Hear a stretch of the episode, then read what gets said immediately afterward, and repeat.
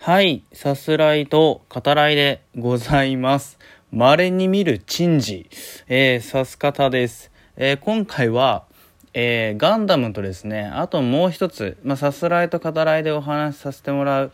上で、あのーなんて言うんですかね、あの、全然知らない人は置いてけぼりっていう、そういう回になりますね。ガンダムこの前やって、近いうちに、まあ、今回の野球ですよね。うん、やるっていうね、まあ、どうなるかなっていう ところなんですけど、こういう、ね、あの、あまり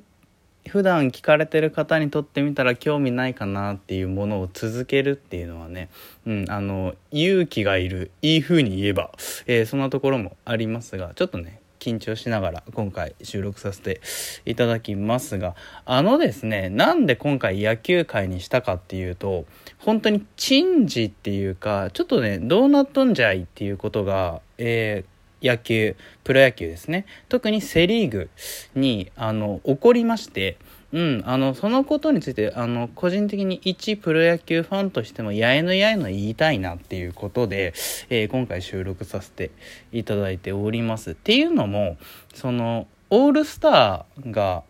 えー行われるんですね。オールスターっていうのは、その、いろんな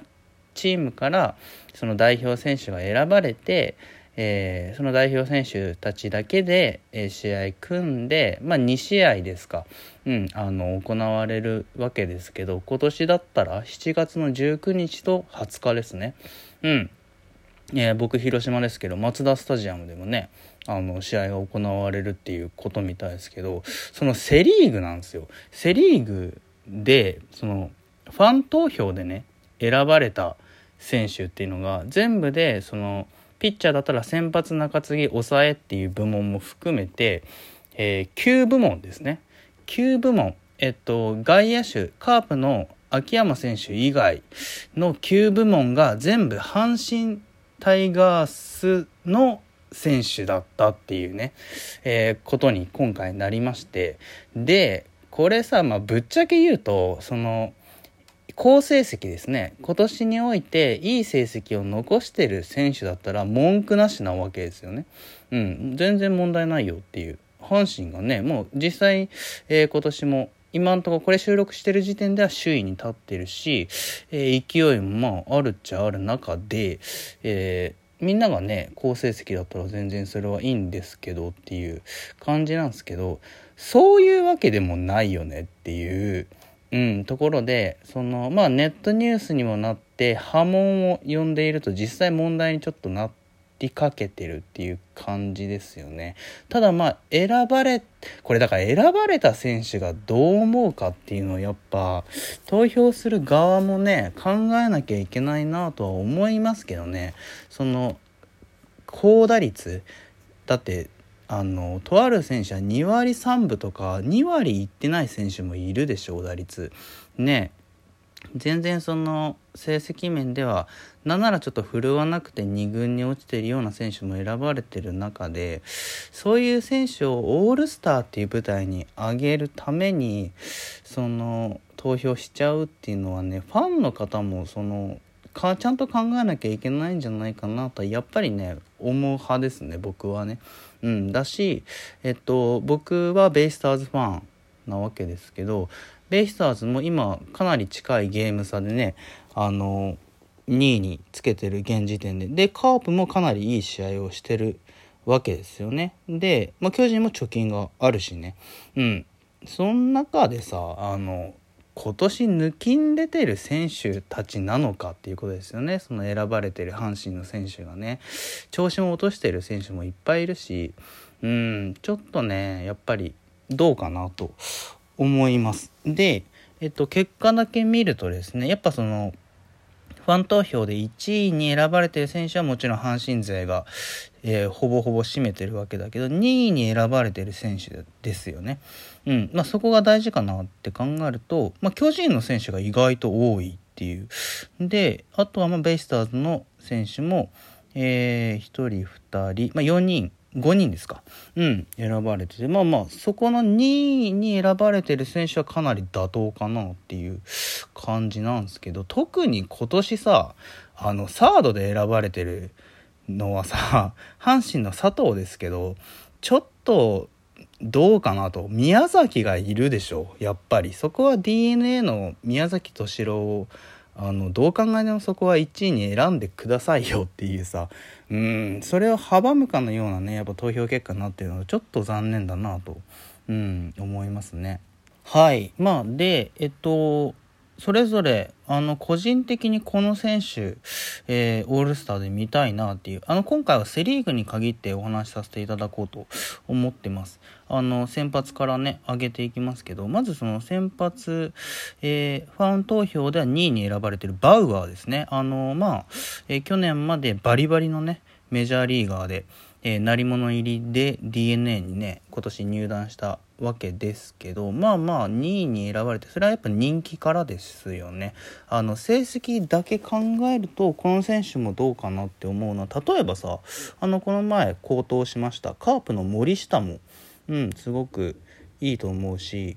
えー、中日のね高橋あの期待の若手ですよね。あの WBC でも最年少かな？ピッチャーの中ではね。であの高騰してましたけどこここそさあの阪神の大竹は選ばれてほしいなってちょっと思いますけどね。うんあの監督選抜であったり、えー、選手間投票では選ばれるかもしれないですけどまあ、1位に選ばれてる阪神の村上もねあの別に文句はないんですけど。はい。でえっと中継ぎと抑えまあここは2位妥当かなと思います。あのそれぞれ中継ぎは d n a の伊勢、えー、抑えは巨人の大勢ですね。うん。あのこれまでも実績というかね残してるし今年もまあ割と安定した活躍を見せてるかなと思うんで、まあ、ここは非常にうん、妥当ですよね。なんならそれぞれあの今年の成績考えれば1位で選出されても良いのではないかと、うん、やっぱり思いますけどね。はい。で、えー、キャッチャー、えー、まあ、梅野がね、阪神選ばれてますけど、2位が、えー、巨人の大城と。まあ、ここも妥当ですよね。だから要は、2位の大城ですよね。うん、あの2位が非常に妥当だっていう話なんですけど、えー、大城ねやっぱ今年より打てるキャッチャーとして成長してるなっていう風に他球団ファンから見てもうん思いますしね。あのクリーンナップ打ってたりしますもんね。はい。であとはやっぱカープの坂倉うん、ここに食い込んでもね、いいんじゃないかなって。なんなら大城よりも高い打率で、えー、まあ、ファーストで起用されることもあるのかな。だけど、やっぱキャッチャーとしてね、今年はあの、1年間、起用するんだっていうのがその新井監督の、え、方針からも見えるしそこは坂倉選ばれてほしかったなっていうのはちょっと思いますあのまあまああの今後のね、えー監督選抜等で選ばれる可能性っていうのはもちろんあるわけで、えー、選出されなかったって言い方は現時点ではできないわけですけど、うん。で、ファーストはまあ、阪神大山が選ばれていて、2位が巨人の中田翔ですね。うん。まあ、ここもね、どうすかね、中田もめちゃめちゃ振るってるっていうほどでもないけど、まあ、他の球団のね、ファーストを守ってる選手だから相対的に考えた時に中田なのかなっていうそういう感じなんでしょうね。うん、で、えー、二塁手、まあ、ここはやっぱベイスターズファンとしては牧が選ばれてほしいんすけどね。あの、阪神、中野もめちゃめちゃいい選手、あの、今年コンバートされて、いい動きしてますけど、中野もね、あの、あと、打率も結構高いですよね。うん、もういいんすけど、牧、まあだからここは中野牧っていう並びだから、文句は言うまいっていうところですけど、まあでも1位選出は牧であってほしかったなっていう。で、えー、サードですね。ここはもう、やっぱ、ここはもう本当不満タラタラです。ふざけんなって 言っちゃうけど、うんやっぱり宮崎がね、1位、あの、なるべきでしょう。うん。あの、高い打率ですよ。3割6分9厘ですからね。こんな打率残してる現時点でね、あの、選手をやっぱ選ばないっていうのが、やっぱちょっとどうかなっていうふうに、うん、思いますけどね。で、ショートが木浪と、えー、巨人の坂本ですね。うん。まあ、坂本ももともとね、人気のある選手ではあるので、まあ、この並びっていうのは妥当なのかなとは、うん、思いますけどね。あとここもやっぱ相対的に考えた時に出てくる他の球団のね、ショートっていうのはちょっと今んとこいないかなっていう、うん、感じですかね。で、やっぱ不満が出てしまいますが、外野手ですね。ノイジーはさ、阪神の、やっぱ低打率だし、なんでここに食い込んでくるかなっていうのがありますね。近本はまだわかるんだよね。やっぱ調子落として打率も下げてますけど、まだその選ばれるっていうのは、あの、阪神のね、1番を担ってるわけで、えー、言うて2割8分6厘でしょ？ね、あの、1番としては全然文句は言えないあの打率ですよね。だからいいんすけどね。やっぱノイジーはどうかなと。で秋山まあ選ばれるだけあるんですけど他の球団例えばね今年ブレイクした元ベイスターズですけどあの中日の細川あの大ブレイク中ですよね。やっぱ選ばれてほしいなって